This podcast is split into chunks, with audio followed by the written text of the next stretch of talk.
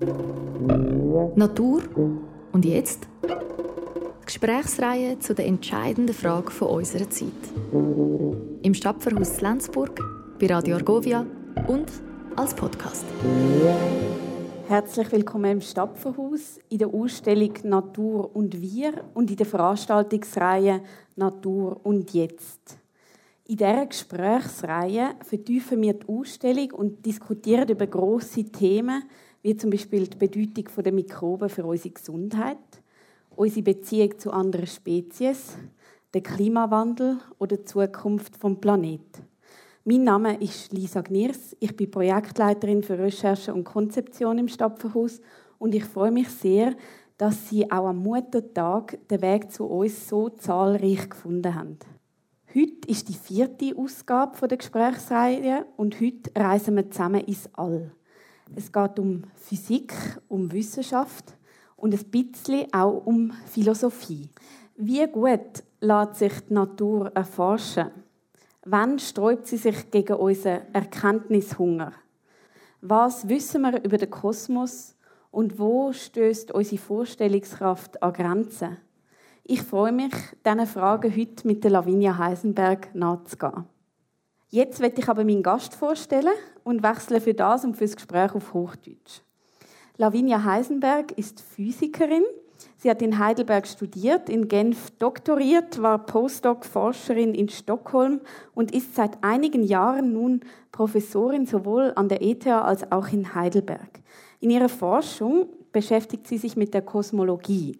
Das heißt also mit physikalischen Modellen zur Beschreibung des Kosmos. Ihr Fokus liegt auf der Erforschung der Gravitation, also der Schwerkraft. Lavinia Heisenberg verfolgt nämlich ein ehrgeiziges Ziel. Sie möchte mit ihrer Arbeit Einsteins Relativitätstheorie korrigieren. Wie genau, das werden wir nachher gleich zu verstehen versuchen. Lavinia Heisenberg, ich freue mich, dass Sie da sind. Hallo, vielen Dank, dass ich dabei sein kann. Hallo. Auch an Sie zwei kurze Fragen zum Einstieg. Stellen Sie sich vor, Sie stehen auf einer Wiese auf dem Land. Es ist Nacht und es ist eine klare Nacht. Wohin richten Sie Ihren Blick am Himmel? Ja, wahrscheinlich, wenn ich da auf der Wiese liege, wahrscheinlich schaue ich schon nach oben und äh, schaue mir die Sterne an und vor allem auch den Mond. Und weil ich immer den Mond als etwas Faszinierendes gefunden habe. Speziell den Mond? Ja. ja. Mhm. Können Sie sich das erklären? Ja, ich denke, ähm, der, ist, der ist immer da und, und der, der begleitet ähm, einem immer über das ganze Leben, ist sowas wie eine Konstante im Leben, egal was gerade in, in dem Leben passiert. Ähm, und so eine schöne Konstante immer im Leben zu haben, ist manchmal wohltuend. Schön, danke. Der Mond als Begleiter. Ähm, dann eine zweite kurze Frage. Es gibt ein Lied von Manni Matter, das ist ein Schweizer Liedermacher. Ähm, und in diesem Lied braucht er den Begriff des metaphysischen Gruselns angesichts der Unendlichkeit beim Blick in den Spiegel. Kennen Sie dieses Gefühl des metaphysischen Gruselns auch bei der Beschäftigung mit dem Universum?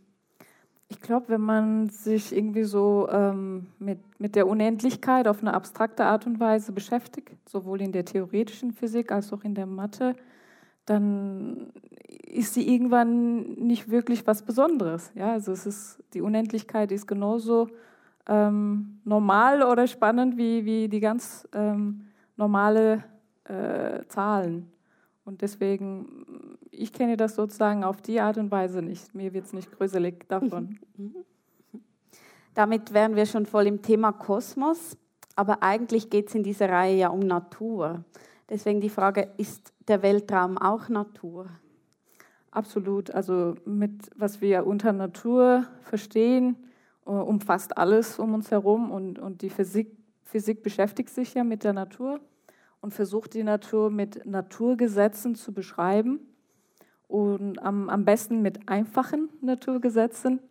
Und, ähm, und uns gelingt es ziemlich gut, die Naturgesetze hier auf der Erde zu beschreiben anhand von drei, vier Naturkräften Aber wir wollen ja auch darüber hinausgehen und, und auch die ganzen Planeten, Sterne, Galaxien und Galaxienhaufen versuchen zu verstehen. Und das ist auch ein Teil der Natur. Und, und wir sind Teil dieses großen Systems und, und wir sozusagen als Kosmologen versuchen dann das ganze Universum als Ganzes zu verstehen und, und, und zu analysieren, wie es entstanden ist und wie es sich entwickelt hat. Mhm. Sie haben es gerade gesagt, Sie beschäftigen sich mit den Naturgesetzen als Physikerin. Ähm, was hat Sie an dem gereizt? Warum haben Sie diesen Weg eingeschlagen? Ich glaube, der Hauptgrund war so diese Warum-Fragen, also zu verstehen, ähm, warum gewisse Dinge auf, auf, auf, auf die Art und Weise funktionieren, wie sie funktionieren halt in der Natur. Und, und schon als kleines Kind, wenn ich irgendwas irgendwie beobachtet habe, wollte ich verstehen. Man kann gewisse Dinge sozusagen beschreiben, wie sie passieren, ohne es zu verstehen.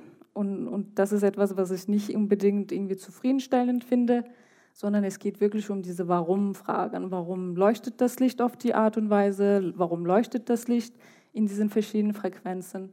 Warum fällt das Glas, wenn ich es nach unten pushe und so weiter? Also es geht um diese Warum-Fragen. Und ich glaube, es ist in unserer Natur als, als Menschen, die Dinge verstehen zu wollen. Als intelligente Wesen. Ja. Mhm. Mhm. Ja, Sie wissen nun ja viel mehr über das Universum als wir meisten hier drin, als die meisten Menschen überhaupt. Macht dieses Wissen Sie eher nüchterner oder steigert es Ihre Faszination?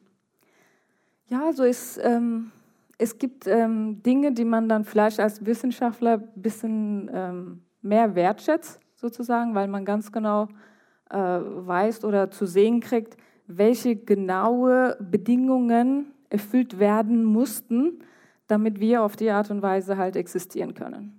Wie, wie sich das ganze Universum entwickelt hat, wie, wie, wie, wie die Rahmenbedingungen waren, wie die Anfangsbedingungen waren. Und sobald man das minimal wegbewegt von diesen Anfangsbedingungen, sieht alles schon ganz anders aus. Und wenn man dann ähm, das Ganze sozusagen im Hinterkopf, Hinterkopf behält, dann äh, hat man ein bisschen größeren Respekt ähm, für das Leben hier auf der Erde und, und die Tatsache, dass es existiert. Mhm. Und ich würde jetzt nicht behaupten, dass ich viel mehr weiß über den Kosmos als ihr alle. Ähm, aber dadurch, dass man sich täglich damit äh, beschäftigt, ähm, kommt man sich an diesen Fragen doch ein Stück näher. Mhm. Und eigentlich macht mehr Wissen jetzt bei Ihnen mehr Respekt auch. Genau, mehr Wissen macht mehr Respekt mehr Wissen, aber bringen auch mehr Fragen in den Raum und am Ende weiß man dann weniger, weil es viel mehr Fragen entstanden sind. Ja, wenn wir schon bei den vielen Fragen sind, äh, sprechen wir über Ihre Forschung. Äh, ich werde hier ganz kurz fürs Publikum ein bisschen zusammenfassen, was ich mir dazu angelesen habe. Ganz grob gesagt, Sie versuchen in Ihrer Forschung herauszufinden, wie das Universum entstanden ist. Kein kleines Unterfangen. Dafür untersuchen sie die Schwerkraft und versuchen eine neue Theorie der Schwerkraft zu entwickeln. Ähm, wir alle haben wahrscheinlich schon von Isaac Newton und Einstein gehört. Das waren so die zwei ganz wichtigen Schwerkraftstheorien, stammten von diesen beiden Männern. Isaac Newton, der mit dem Apfel, der den Apfel äh, beobachtet hat, wie er zur Erde fällt und sich deswegen Gedanken zur Schwerkraft gemacht hat. Und Albert Einstein mit der Relativitätstheorie, mit der sich äh, das Verhalten von Objekten vorausjagen lässt. Und Sie haben ja gesagt, das funktioniert eigentlich recht gut mit Einsteins Theorie. Ähm, die Objekte in ihrem Verhalten vorauszusagen, außer eben es geht um sehr kleine oder sehr große Skalen ähm, zum Beispiel ganze Galaxienhaufen, ähm, da funktioniert das irgendwie nicht mehr so gut, oder? Ja, genau. Also die Einsteinsche Theorie nach 100 Jahren ist immer noch die beste Theorie, die wir für die Schwerkraft haben. Ähm, genauso die Newtonsche Theorie ist ja immer noch die beste Schwerkraft, um die Schwerkraft hier auf der Erde zu beschreiben, im lokalen, in der lokalen Umgebung. Und ähm, nur sobald man dann sozusagen auf noch größeren Skalen geht und noch, ähm, äh, noch sozusagen Objekte mit noch höheren Geschwindigkeiten und so anschaut, dann ähm, stößt auch diese Theorie von Einstein an dessen Grenzen. Und ähm, wenn man zum Beispiel die Einsteinsche Theorie nimmt und versucht, das gesamte Universum zu beschreiben, weil wenn es die richtige Theorie ist, dann sollte sie auf allen Skalen anwendbar sein.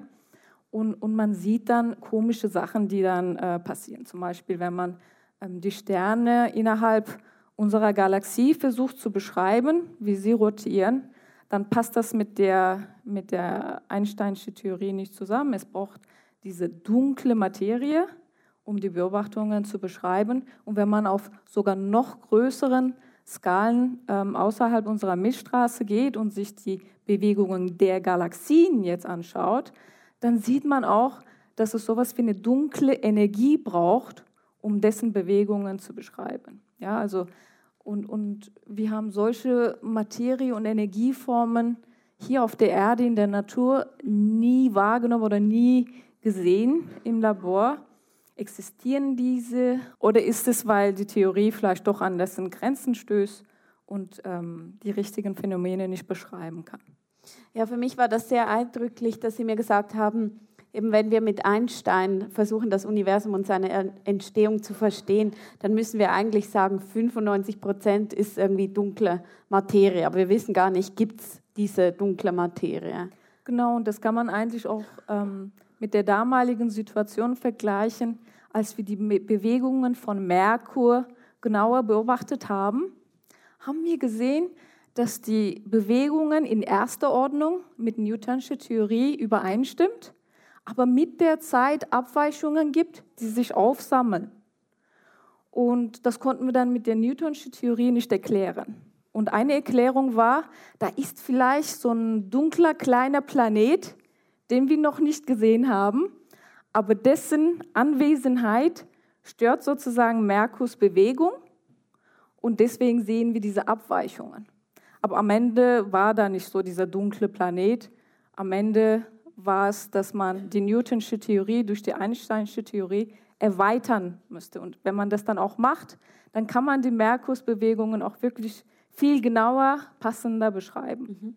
Und Sie versuchen ja jetzt noch einen Schritt weiter zu gehen, oder? Und zu sagen, wir korrigieren jetzt Einsteins Theorie und versuchen herauszufinden, wie das Universum entstanden ist, oder? Genau, also eine Vorangehensweise ist zu sagen, vielleicht müsste man die Einsteinsche Theorie auf eine sehr spezifische und gewisse Art und Weise erweitern, so dass man diese dunkle Materie oder dunkle Energie, vor allem die dunkle Energie, die viel mehr ausmacht, nicht mehr braucht.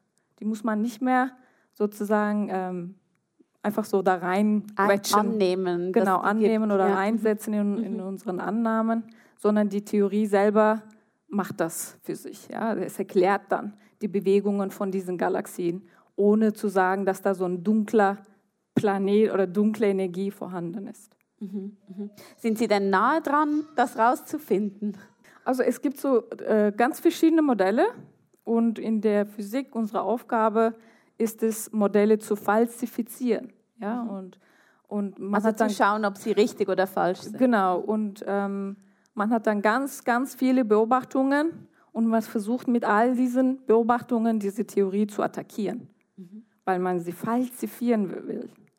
Und wenn sie das dann, all diese Beobachtungen überlebt, dann ist das sozusagen die Theorie oder das Modell.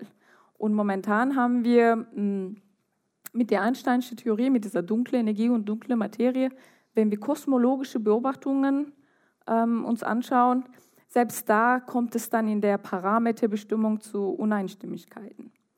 Und, und zum ersten Mal kommt das Standardmodell so ein bisschen in, in einem ungemütlichen Zustand. Es gibt sozusagen diese Tensions ähm, auf, auf Englisch, also diese Uneinstimmungen, genau, mhm. Uneinstimmungen. Und ähm, genau, also wir haben selber auch ein paar Modelle, aber außerhalb unserer Gruppe gibt es auch ganz viele verschiedene Gruppen auf der Welt, die, die an verschiedenen Modellen arbeiten, die dann die Schwerkraft oder die Einsteinsche Theorie sowohl auf sehr, sehr großen Skalen zu erweitern, als auch auf sehr, sehr kleinen Skalen. Mhm, mhm. Und wie muss ich mir das konkret äh, vorstellen? Weil Sie, andere Naturwissenschaftlerinnen, machen ja einen Versuch, zum Beispiel im Labor und schauen dann, was passiert. Aber Sie können das ja jetzt schlecht machen mit dem Universum. Wie muss ich mir Ihren Arbeitsalltag vorstellen. Also gehen Sie an den Computer oder nehmen sich einen Stift und ein Blatt Papier, schauen Sie durch ein Teleskop. Und ein bisschen Rotwein. Nein, also als, als theoretische Physiker vor allem ähm, geht es ja darum, dass man ähm, Ideen oder Naturgesetze sich anschaut und versucht, die Dinge auf einer fundamentalen Ebene zu, zu verstehen. Wie gesagt, wenn man diese Galaxienbewegungen einfach beschreiben kann, dieses Wie, aber nicht verstehen kann, dieses Warum, also auf einer fundamentalen Ebene, dann ist es auch nicht zufriedenstellend. Und ähm, das heißt also, es passiert schon sehr oft, dass wir einfach ganz viele Ideen haben, die wir dann versuchen auf, auf ein Papier zu bringen und, und diese dann ähm, die Konsequenzen sozusagen zu analysieren. Dann hat man ganz viele Gleichungen, die man dann lösen muss.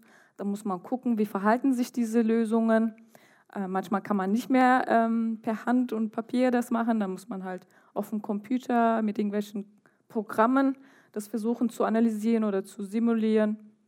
Und so kommt man halt stückweise. Und man hat auch ganz viele Daten. Also in unserer Gruppe machen wir auch Datenanalysis.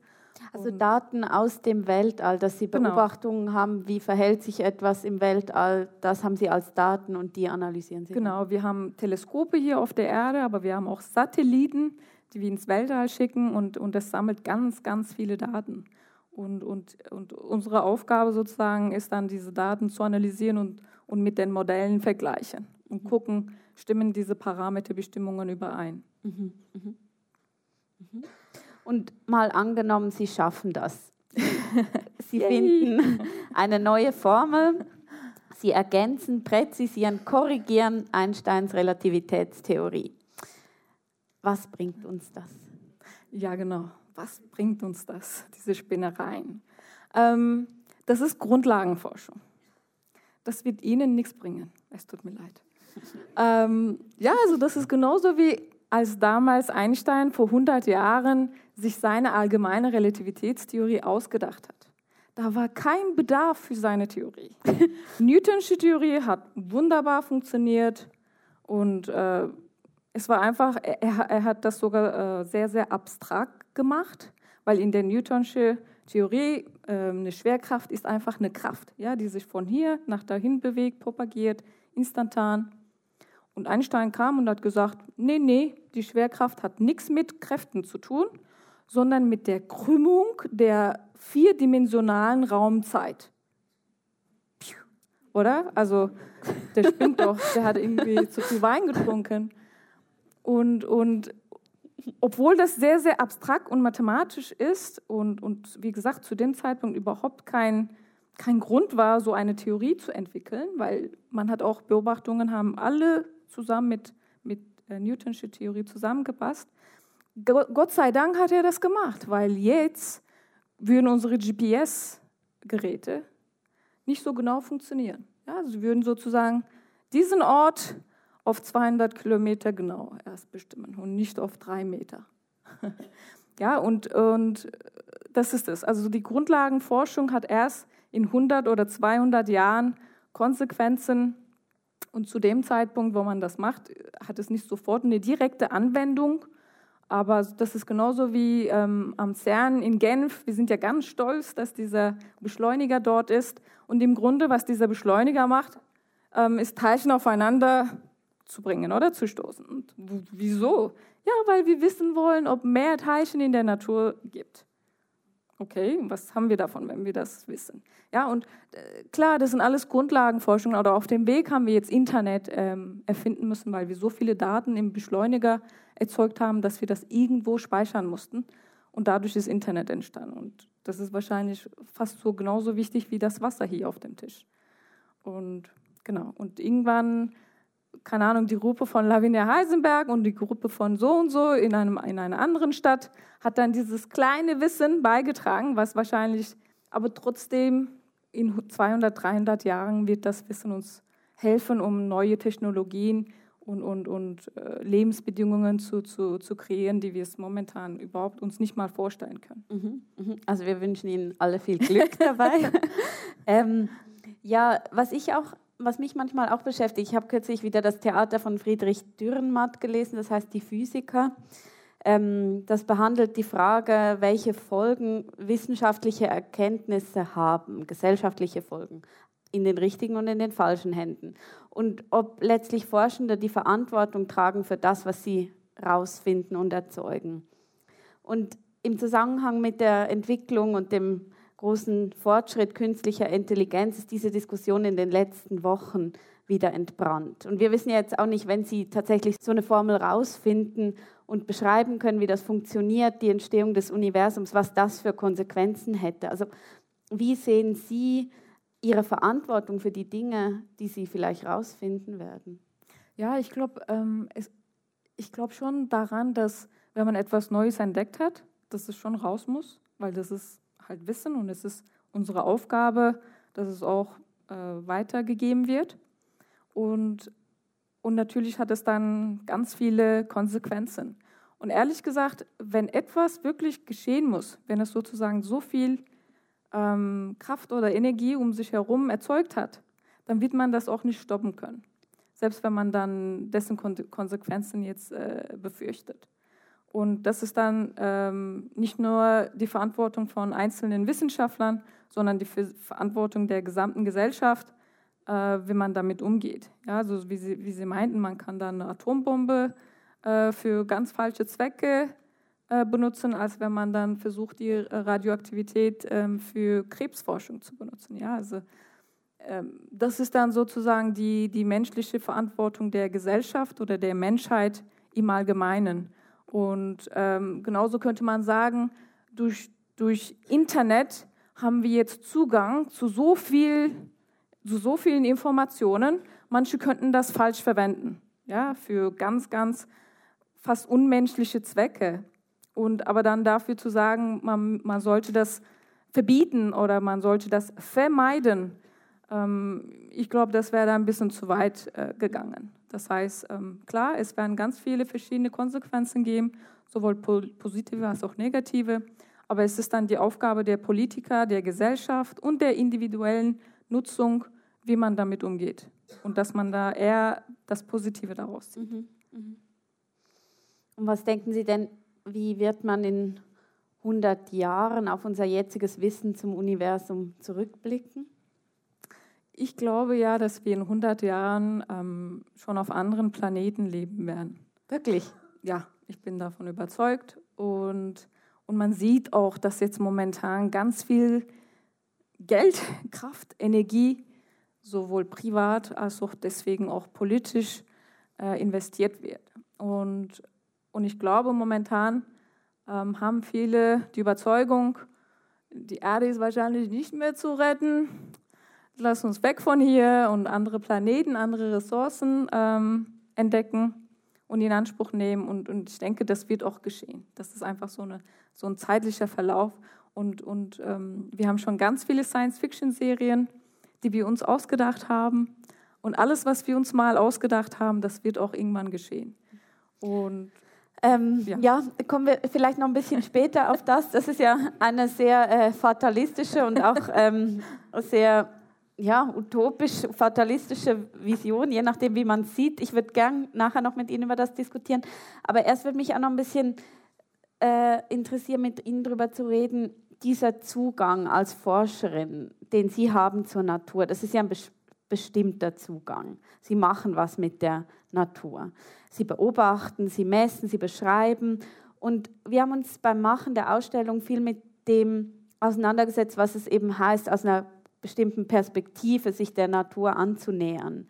Ähm, und man sieht, dass in der Aufklärung hat sich ein Wissenschaftsverständnis durchgesetzt, dass die Natur als etwas sieht, das, auf das wir eben von außen drauf blicken können, wir Menschen, zu dem wir irgendwie nicht gehören, sondern dass wir verstehen, nutzen, kategorisieren, auch uns unterordnen können. Die Natur ist ja recht passiv in diesem Verständnis und uns irgendwie ausgeliefert. Ähm, haben Sie das Gefühl, dass Sie heute auch noch in so einem Selbstverständnis forschen? Ähm, oder schreibt man der Natur heute mehr Eigensinn und mehr Handlungsmacht zu? Ja, also ich glaube, ähm, was man vor allem macht, ist, ähm, man, man sozusagen traut der Natur viel zu. Man sagt, ach, das packt schon die Natur. Und ähm, und so gesehen, also wir haben, wir haben ja vorhin gesagt, das Universum ist unendlich, ist, ist sehr, sehr groß. Und es gibt Billionen von Galaxien. Und jede Galaxie hat Billionen von Sternen. Und dann, irgendwo in der Milchstraße, ist unsere Erde, dieser Planet entstanden, musst du diese perfekte Bedingungen haben, ah, nicht zu nah zur Sonne, nicht zu weit entfernt und ah, Atmosphäre so und so viel und es mussten die perfekten Bedingungen erfüllt werden, damit das entstanden ist, oder? Und wir sind so, so kleine Wesen, wir hüpfen und wir machen, was wir wollen auf der Erde und, und auf einmal leidet die Erde da, da, davon, oder? Und das ist so, so schwer sich vorzustellen, dass, dass, dass sozusagen so kleine Wesen so viel Ausmaß irgendwie hervorrufen können, so viele Konsequenzen. Und ich glaube, wir sind sowas wie ein Virus für die Erde, ja, oder sowas wie eine Bakterie und die Temperatur geht hoch, so wie wir manchmal auch so Viren und Bakterien in unserem Körper haben. Unsere Temperatur geht hoch und trotzdem unser Metabolismus irgendwie schafft es, das wegzukriegen. Und wir sind aber so jetzt so hartnäckig und das komplett übernommen, dass es für die Erde nicht mehr machbar ist. Und ich glaube, die Konsequenz wird daraus sein, dass wir selber uns und die Erde wahrscheinlich so weit bringen werden, dass wir nicht mehr auf die Art und Weise existieren können. Und sobald wir weg sind, wird sich die Natur oder die Erde wieder erholen. Ja, es, wird, es hat immer wieder mal so Phasen gehabt auf der Erde, wo es nicht lebensfähige Bedingungen erfüllt haben, aber es hat sich dann mit der Zeit wieder erholt. Das heißt, die Erde, wenn wir dann endlich nicht mehr da wären, würde sich erholen aber ich finde es auch eine ganz falsche Denkweise zu denken, okay, ähm, dann gehen wir doch auf den Mars, versuchen ganz viel Kraft zu investieren, um da lebensfähige Atmosphäre und lebensfähigen Boden zu erschaffen, anstatt versuchen, die Erde zu retten, wo es ja schon diese Lebensbedingungen gibt und, und anbietet. Ja? Und ich glaube, da kommt es wiederum diese ähm, ja, individuelle Verantwortung, dass der dabei sich versucht, irgendetwas dazu beizutragen. Mhm. Sie haben es ja gerade gesagt, es gibt angesichts von Naturzerstörung und Klimawandel immer wieder Stimmen, die sagen, die Menschheit, die wird eh aussterben. Man könnte also sagen, es spielt keine so große Rolle, was wir hier machen. Und Sie sagen jetzt, ja gut, vielleicht wandern wir eh auf andere Planeten aus. Ja, also wenn wir, wenn wir sozusagen das hier auf der Erde geschafft haben und das weiterhin auch so führen und das dann ähm, weiterhin auf anderen Planeten innerhalb von unserem äh, Sonnensystem machen und vielleicht sogar neue Technologien entwickeln, wo wir andere Sonnensysteme äh, bevölkern können. Wir werden all unsere sowohl guten, aber auch schlechten Seiten mit uns nehmen, oder? Und wir werden genau dieselbe Verhaltensweise auch auf diesen anderen Planeten ähm, fortführen. Und dort werden genau dieselben Konsequenzen geben. Und dort werden wir auf die genaue Art und Weise dann auch die Natur zerstören weil dieses unendliche Wachstum einfach nicht in der Natur ähm, ein akzeptables Phänomen ist. Mhm. Aber dann lohnt sich trotzdem, sich für diesen Planeten einzusetzen. Absolut. Und da gibt es auch mehr Chancen, als jetzt wirklich versuchen, irgendwie auf unbewohnbaren Planeten irgendwie 100 oder 200 Jahren Zeit, Kraft, Energie, Geld zu investieren, um dieselben Lebensbedingungen zu erschaffen, wie die Natur von sich aus über die Milliarden, Billionen von Jahren in der ganzen Entwicklung von Galaxien, Sternen und, und des Planeten gemacht hat, selber gemacht hat. Mhm. mhm. Ja, spannend. Ich würde nochmal gerne kurz zurückgeben. Ich hatte ja vorher nach der Handlungsmacht der Natur gefragt und dann haben Sie gesagt, eben die Natur wird uns abschaffen irgendwann, was ja eine große Handlungsmacht wäre. Ähm, und ich finde es eben auch spannend, darüber nachzudenken, Sie als Wissenschaftlerin beschreiben, beobachten, interpretieren. Ähm, Gibt es denn auch Momente, wo Sie sich vielleicht dann nicht mehr in der Rolle als Wissenschaftlerin der Natur anders nähern, also in einem anderen Modus, zum Beispiel in einer spirituelleren Form? Ja, absolut. Vor allem, wenn man halt genau sich vorstellt, ähm, wie groß das Universum ist und wie viele Galaxien und, und Galaxienhaufen da vorhanden sind. Und ich bin auch davon überzeugt, dass da wahrscheinlich andere Lebewesen ähm, im Universum vorhanden sind. Und, und da habe ich dann viel zu viel Respekt für die Natur und auch für das Leben. Und ähm, zum Beispiel, wenn man dann als Astronauten irgendwie außerhalb des, äh, der, der Erde geht und vom Mond aus auf die Erde guckt und wirklich sieht, wie dünn diese Atmosphäre ist und aber wie stark wir von dieser Atmosphäre abhängen und und ich glaube, das muss überwältigend sein, oder? Das zu begreifen, dass, äh, dass, dass die Erde so viel wert ist. Aber das ist dann eher eine spirituelle Erfahrung oder irgendwie ein Gefühl von Berührtheit oder Verbundenheit, wenn Sie sich das überlegen. Absolut. Und das sind ja auch diese Warum-Fragen, die eher in Richtung gehen, warum sind wir hier, warum existieren wir und warum sind die Dinge auf die Art und Weise bis jetzt so, ähm, haben sich entwickelt. Mhm. Und, mhm. und ich glaube, ähm, mit diesen Warum-Fragen äh, stößt man sehr schnell halt in diese philosophische Richtung. Mhm. mhm. Und wo ist denn da die Grenze von dem, was die Physik leisten kann? Die Physik kann nur beschreiben, wie gewisse äh, Phänomene ähm, passieren auf bestimmte fundamentalen Basiselemente. Und, und dann kann man das verstehen. Aber wenn man dann das noch weiter pusht und nach weiter pusht und diese Warum-Frage, aber warum und warum und warum ist das Universum auf die Weise entstanden und was hat das entstehen lassen? Und äh, irgendwann kann man dann nicht mehr damit weiterkommen, weil wir nicht genügend Daten haben. Das ist dann sozusagen außerhalb unseres Horizonts und das können wir nicht beobachten. Und sobald es solche ja, philosophische Fragen sind, die wir nicht beobachten können, dann haben wir auch keine Antworten mhm. dazu. Mhm. Mhm. Meinen Sie, wir werden das je ganz verstehen, das Universum und wie es entstanden ist? Ähm, ja, also ich bin schon hoffnungsvoll, aber es könnte auch sein, dass wir einfach durch ähm, durch die Art und Weise, wie wir sind, klar, wir sind intelligent, aber wir haben auch nur eine gewisse äh, Wahrnehmungskapazität und wir können zum Beispiel nur in drei Dimensionen sehen. Stellen Sie sich vor, vielleicht ist das Universum zehndimensional. ja, ja. ähm, die Frau Heisenberg spinnt wieder.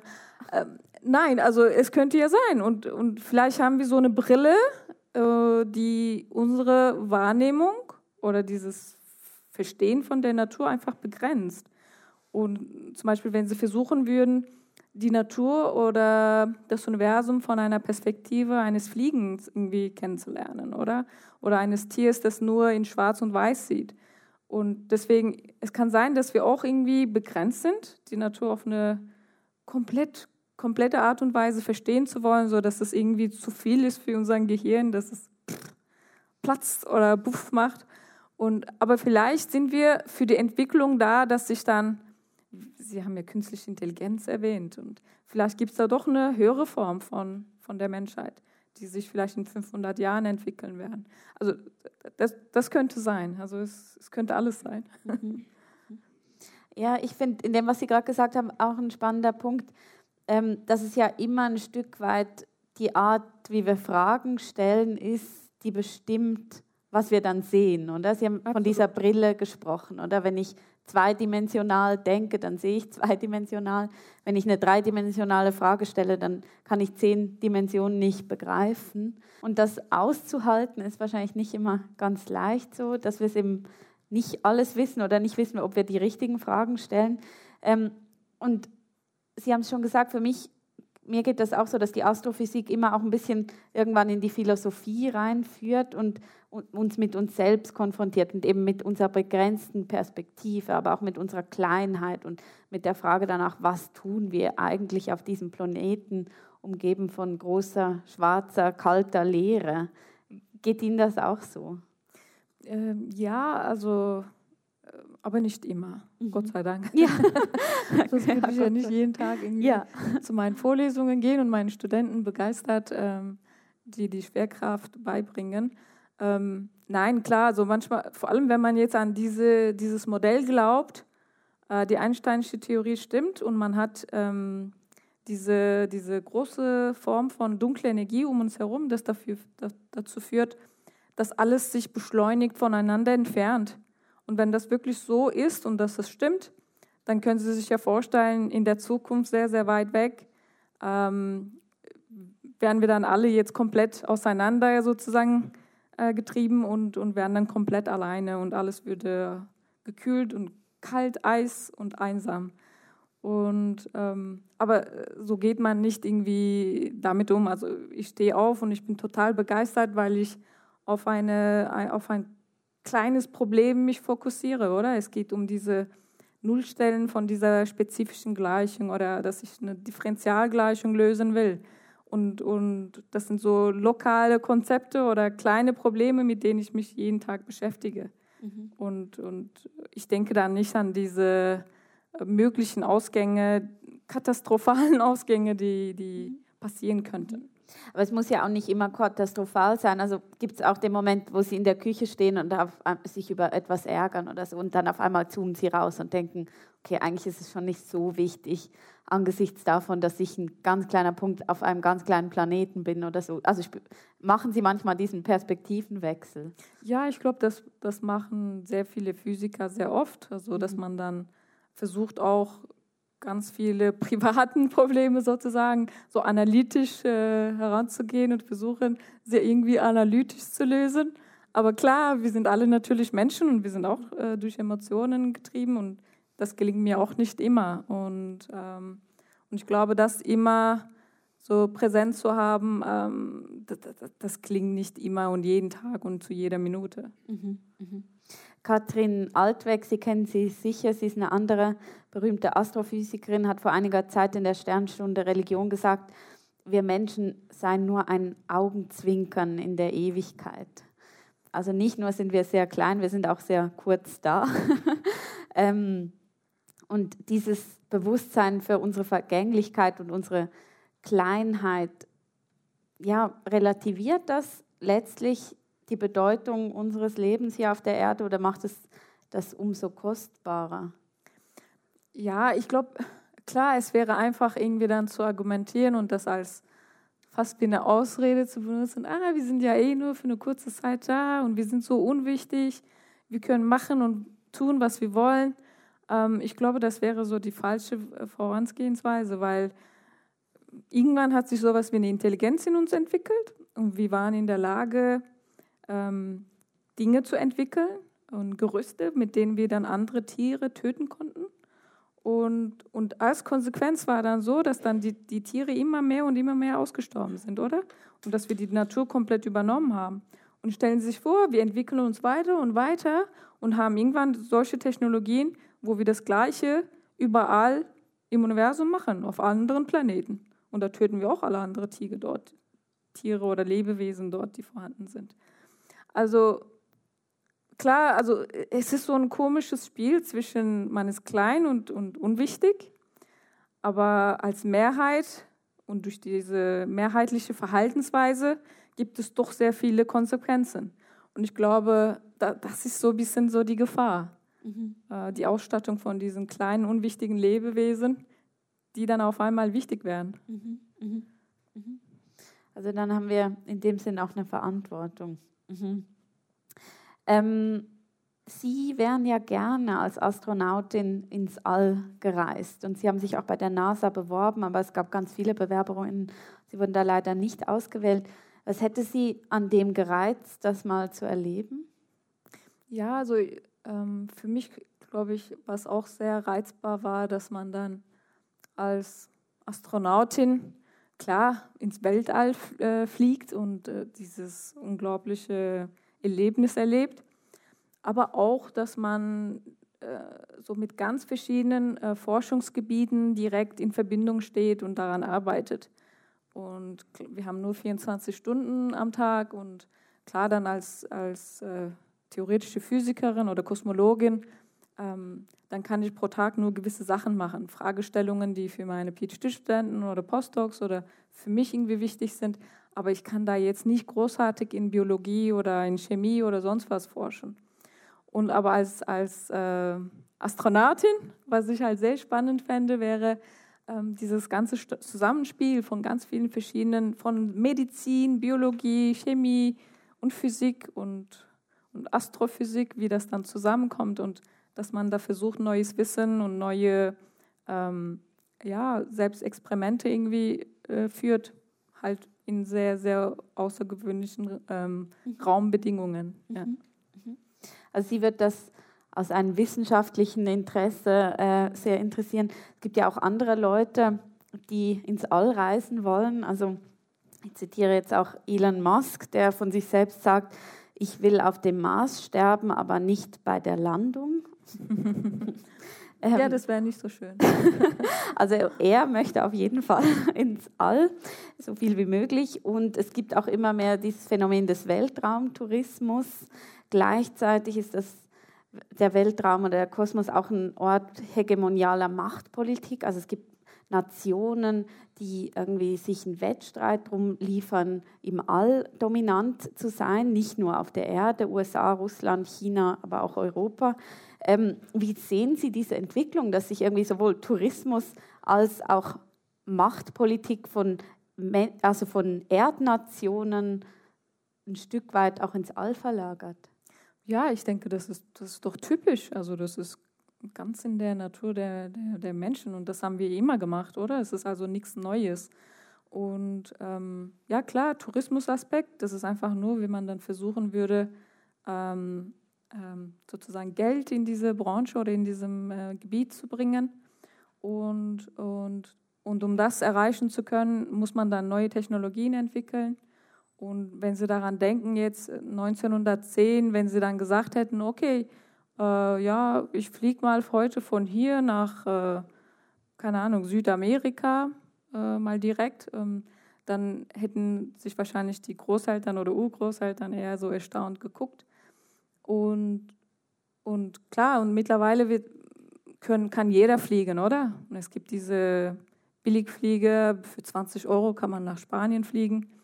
Und ich denke, irgendwann wird es dann auch im äh, Weltalltourismus sozusagen durch dieses Pushen, diese Entwicklung geben und man dann für 100 Euro zum Mond fliegen wird. Und Gleichzeitig hat das Fliegen ja auch gewisse Konsequenzen für die Klimaerwärmung. Also dass es so normal geworden ist, ähm, mit diesen Konsequenzen leben wir auch ein Stück weit.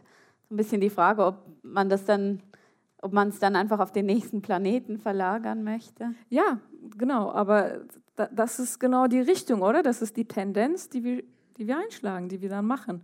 Und, und das ist auch in unserer Natur, alles erobern zu wollen. Und, und dieser Kampf, wer kommt dann als Erster dort und wer hat dann Anspruch auf die neuen Ressourcen, genauso wie wir damals, als wir dann halt Amerika entdeckt haben, ähm, haben wir genau das Gleiche gemacht, oder? Und, und diese Verhaltensweise werden wir dann auch vom Mars wiederholen und wahrscheinlich auch auf äh, sogar Solarsystemen, die außerhalb unseres liegt. Und das ist halt dieses, diese, dieser Teil der Menschheit, die alles zerstört um sich herum, aber die dann wiederum dazu bringt, dass Entwicklung und neue Technologie daraus kommt. Das ist mhm. sowas also wie ein Preis dafür, den wir dann zahlen. Wenn ich Sie richtig verstehe, dann haben Sie ein äh, sehr klares Menschenbild, das äh, eben Technologie und Zerstörung voranträgt und so immer in eine Richtung, Richtung Eroberung und Dominanz rennt. Ist das also finde ich noch eine steile These eigentlich so als Menschenbild. Äh, es gibt ja auch Stimmen, die sagen, Menschen sind jetzt nicht äh, von Natur aus in Anführungszeichen geprägt nach Survival of the Fittest, sondern es gibt auch irgendwie durchaus sehr starke Kräfte der Kooperation und der Vernetzung und ähm, des Füreinander-Schauens und auch für mehr als menschliche Spezies Schauens. Ähm, ja, aber Sie, Sie würden da eine sehr klare. Ja, und das Problem ist ja, was dann überwiegt und was ist die Mehrzahl. Und ich meine, momentan, was ist das? Also fünf oder zehn Prozent äh, der Erdbevölkerung ist ja eigentlich dafür verantwortlich, zu, zu diesem extremen Klimawandel, oder? Also die, die Reichen sozusagen unter uns. Und, und, ähm, und, und Macht, Reichtum oder Technologie, die, die gehören halt zusammen. Und Klar, wenn wir irgendwann schaffen würden, die, die Mehrheit auf die andere Seite zu bringen und zu sagen, wir kooperieren, wir versuchen jetzt gezielt Grenzen auf diesem unendlichen Wachstum zu bringen innerhalb der Erde. Wir, wir, wir, wir bringen Regeln ein, wir tun Gesetze, neue Gesetze, dass gewisse Verhaltensweisen nicht mehr vorhanden sein dürfen, dass äh, gewisse Firmen sich nicht unendlich äh, weiterentwickeln können und, und wachsen können. Und wenn man das dann nicht bringt, dann das ist ja dann doch die Richtung, oder? Mhm. Wohin das sich entwickelt. Mhm. In der Ausstellung ist auch eins unserer Ziele, dass man sich eben verbunden fühlt mit dem, was um einem herum passiert, aber dass man auch ein bisschen aus philosophischer Perspektive mal auf sein Leben guckt. Und deswegen möchte ich einen ganz kurzen Ausschnitt aus einem Film ausspielen, der eben in der Ausstellung zu sehen ist. Wenn wir mal ganz weit rauszoomen und uns diese kleine blaue Kugel von oben betrachten, aus dem Weltall, um was geht es dann wirklich? Was sollen künftige Generationen über uns denken? Wer wollen wir gewesen sein? Darauf hätte ich gerne von euch eine Antwort. Wow, das ist aber eine sehr große Frage. Vielen Dank. Das ist wirklich eine große Frage. Ich kommentiere noch kurz für diejenigen, die den Podcast hören. Man sieht hier vier Menschen auf einem Bildschirm, während äh, sie den Filmausschnitt gehört haben. Und die diskutieren miteinander. Und dann gibt es so einen Zoom raus und man sieht die Erdkugel, die sich langsam dreht. Ähm, und die Menschen verschwimmen im Hintergrund. Und dann kommt eben diese Frage rein, wer wollen wir gewesen sein? Und es ist eine große Frage, aber Frau Heisenberg, ich möchte sie Ihnen gerne persönlich stellen. Wer wollen Sie denn gewesen sein? Ja, also absolut ähm, hoffentlich irgendwie schaffen, jemand zu sein, der auf eine verantwortliche Art und Weise jeden Tag irgendwie das Leben führen kann, wo es dann selbst, also bei sehr Kleinigkeiten irgendwie anfängt, ja, also keine Ahnung, dass man sich vielleicht nicht gerade gönnt, irgendwie eine Melone aus, aus, aus, äh, aus Brasilien irgendwie ähm, im Supermarkt zu kaufen oder ähm, wenn man dann sagt, hm, vielleicht fliege ich doch nicht heute nach, äh, nach China. Und dass man so, so versucht, kleine Beiträge in dem alltäglichen Leben zu machen. Und ja, also dass man so versucht, so einfach Kleinigkeiten in der Umgebung, vielleicht mit den Studenten irgendwie so einen kleinen Einfluss zu nehmen wo man dann einen kleinen Beitrag äh, leisten würde. Klar, dieser minimale Beitrag, ob, ob wir jetzt den Aufzug nehmen oder ob wir äh, diese Wassermelone da kaufen, ist vielleicht minimal oder so klein. Aber wenn dann jetzt Milliarden von Menschen genau dieselbe Verhaltensweise machen würde, kollektiv, würde es ja dann doch was bringen, oder? Und es geht eher so diese, diese eigene äh, Verantwortung zu übernehmen und dementsprechend dann halt auch das im Alltag äh, auszuleben und durchzuführen. Das war die vierte Folge heute der Gesprächsreihe Natur und Jetzt. Und wir bitten alle unsere Gäste zum Schluss, den gleichen Satz zu vervollständigen. Und zwar, fürs Verhältnis zwischen Mensch und Natur wünsche ich mir das, Frau Heisenberg. Oh, ein begrenztes Wachstum. Dankeschön. Vielen Dank.